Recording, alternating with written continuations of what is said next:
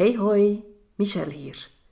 In deze aflevering neem ik de intro van Nathalie's podcast over. En namens ons beiden van harte welkom op deze bijzondere aflevering van Word weer eigenbaas. Zo dadelijk kan je luisteren naar de opname van Nathalie's eerste performance, haar eerste podiummoment. Afgelopen lente besloot ze om haar cape van onzichtbaarheid even af te gooien en zichtbaar, in deze podcast hoorbaar, te worden. Haar gloriemoment begint met een kort applaus en na ruim 15 minuten het podium te ownen, eindigt ze haar verhaal met een daverend applaus en een staande ovatie. Je kan het niet zien, maar de reacties in de zaal maken dit heel duidelijk. Weken zijn er voorbij gegaan alvorens Nathalie de moed vond om terug naar dit bijzondere moment in haar leven te luisteren. En hier kom ik dan in het verhaal. Als business buddy merkte ik dat ze het lastig vond om terug naar dat gloriemoment te luisteren. Lagen van angst, emotionele blokkades en zelfkritiek hielden haar tegen om met trots dit moment te herbeleven.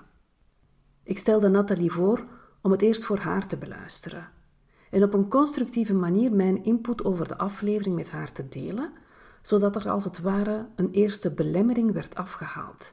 En hierdoor voelde ze zich veilig om terug naar de aflevering te luisteren. Dit is wat ik dezelfde avond nog via WhatsApp naar haar doorstuurde. Jeetje, wat heb ik meegejankt. Ontroerd door je kracht, jij Shiro van mij. Kwetsbaar, puur, authentiek, krachtig, machtig en magic met een uitroepteken. Deze speciale aflevering gaat niet alleen over de kracht van kwetsbaarheid, maar vooral over moed.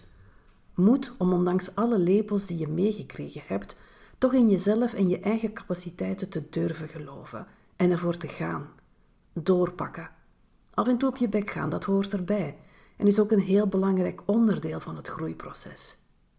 Dit is het bewijs dat ook jij weer eigen baas kan worden over jouw leven en bewust keuzes kan maken in je persoonlijke en zakelijke groei. Geniet van deze aflevering.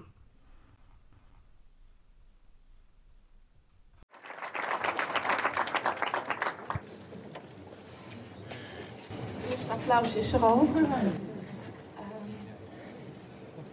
Mede doe ik dit omdat ik heel veel dingen kan vertellen en dat vaak als heel inspirerend wordt ervaren. Ik kan het alleen niet voelen. Niet voelen in mijn lijf. Maar het gaat er nog wel, maar in mijn benen niet. Ik wil jullie graag iets vragen. Ik ga straks met mijn rolstoel naar achteren. Niet om weg te lopen voor wat ik wil vertellen, maar om hier naartoe te lopen. En jullie verhaal, mijn verhaal met jullie te delen. Ik wil jullie dan gaan vragen of jullie willen op gaan staan. Wij willen dragen. En ik weet dat ik niet val, maar als ik val, vang me dan alsjeblieft op.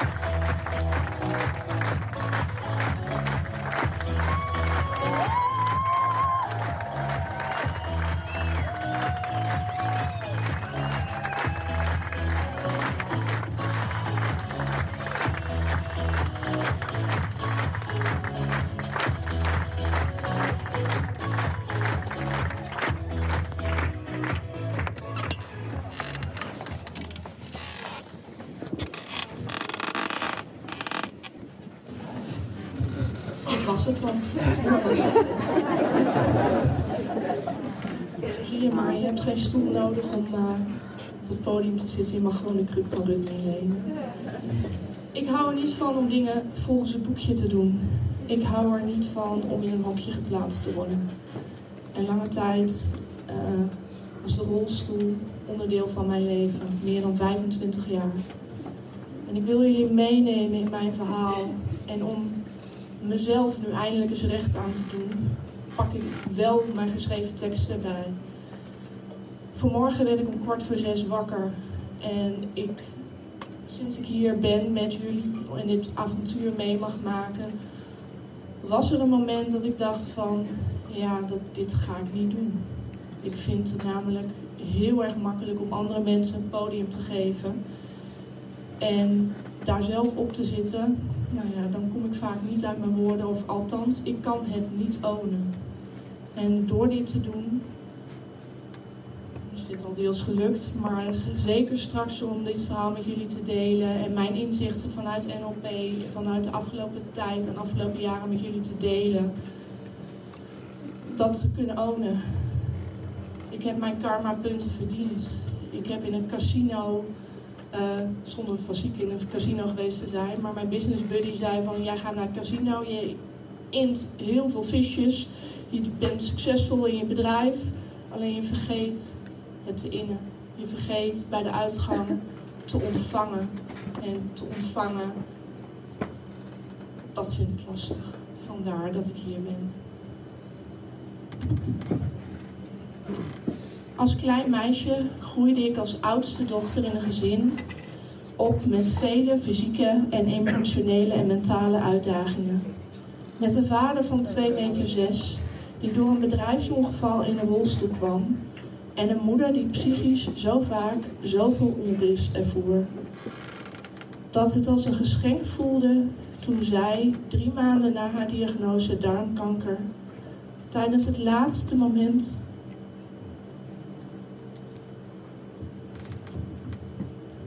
dat zij, ondanks de medicatie, nog wakker werd, me vertelde hoeveel rust ze had. En dat dat nare gevoel wat ze al die tijd in haar hoofd had, weg was. En ze glimlachte met een traan. Als vechten en overleven zo lang een onderdeel is geweest van je leven, hoe laat je dat dan los? Als klein lief meisje groeide ik verder op. De te grote kleuter in de kleuterklas, groter dan vele anderen. Terwijl ik het liefst ook gewoon klein wilde zijn en maakte me meer en meer onzichtbaar. Behalve voor de juf. Die complimenteerde mij met het netjes schrijven en het creatief zijn. En dat ik zo lekker rustig kon spelen. Ook thuis werd dit als fijn ervaren. Inmiddels was mijn broertje geboren... En wilde ik niet tot last zijn voor mijn moeder en mijn ouders. Ruimte geven om dat handenbindertje, dat soms letterlijk als een blok aan haar been hing en zich vastklampte. En ik dan wel voor zorgde dat ik me op mijn gemak hield en niet tot last was. Lichamelijk was ik nogal een houten klaas. Huppelen heb ik nooit gekund. Nou ja, althans, ik kom erachter dat ook ik ineens moves blijkt te hebben hier. Maar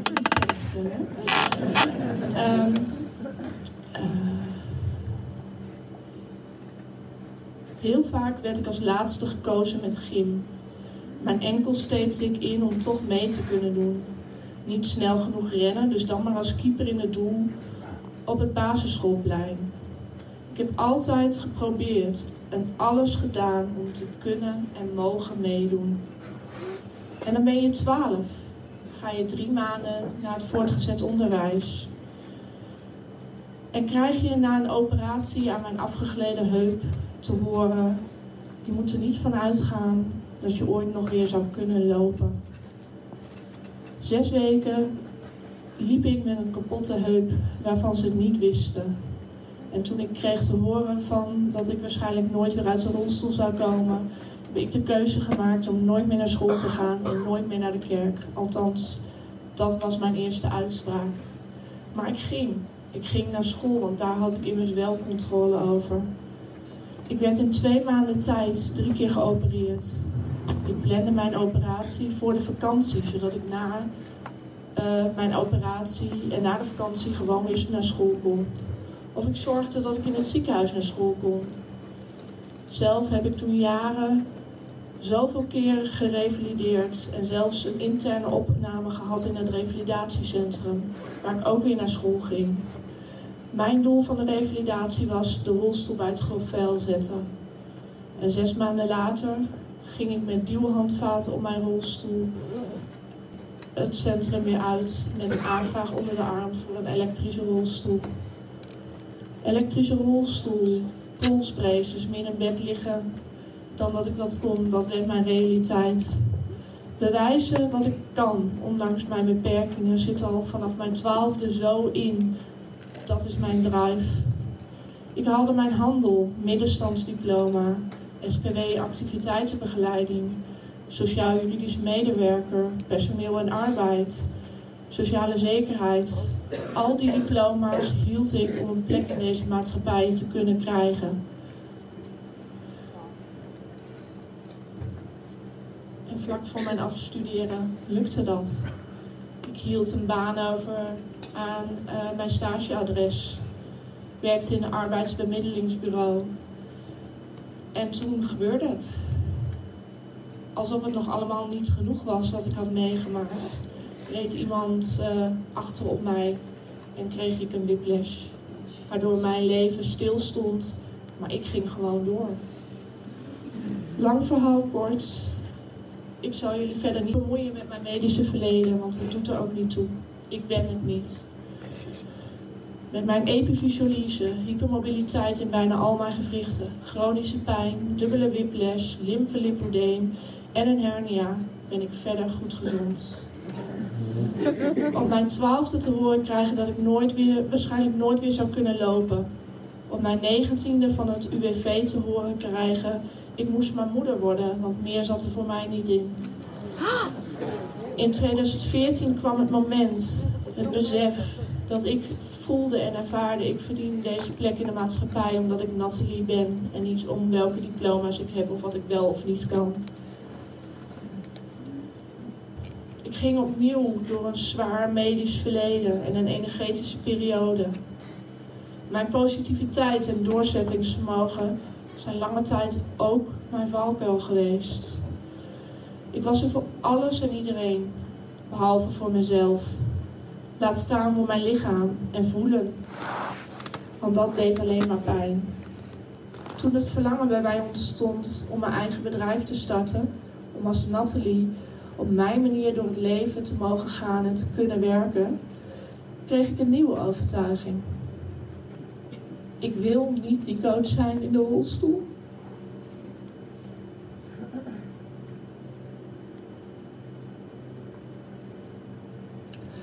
Dit werd bekrachtigd door het UWV. Door een stempel in mijn dossier. We kennen het allemaal, afgekeurd. En het zinnetje, geen terugkeer op de arbeidsmarkt mogelijk. En nu sta ik hier vandaag.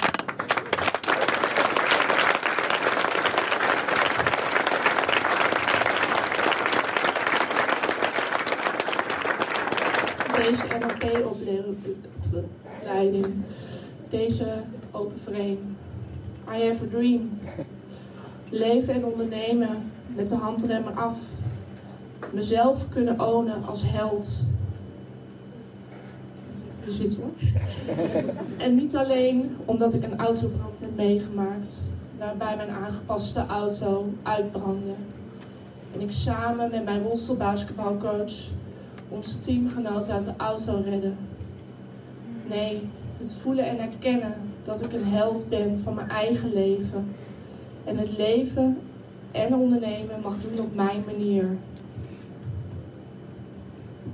De afgelopen dagen heb ik gedeeld met een aantal mensen dat ik een lintje heb mogen ontvangen omdat ik die meneer redde. En ik heb ook gedeeld dat ik het niet kan ervaren dat ik een held ben. En als ik dit zo met jullie deel, gisteren zei een van de coaches van, je bent verdomme een held op alles wat je nu deelt en alles wat je nu doet. Dit te kunnen ownen, dat vind ik heel lastig en vandaar dat ik ook dit open podium ben aangegaan. Mijn naam is Nathalie Zulman. Ik heb in 2019 ontslag genomen van Gaudi Shikshai.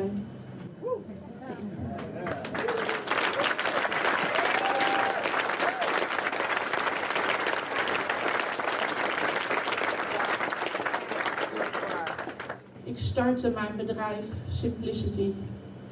Ja, waarom die naam? Hè? Voor een ander is het zo makkelijk, maar het zelf doen. Dus ik weet niet waarom ik gekozen heb. Simplicity, coachen naar kansen.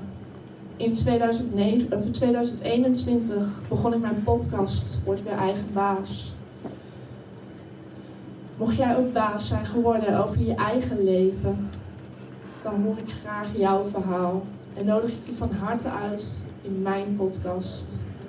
Spreek me in de pauze, gerust even aan en dan geef ik jou een podium. Voor nu, in dit moment.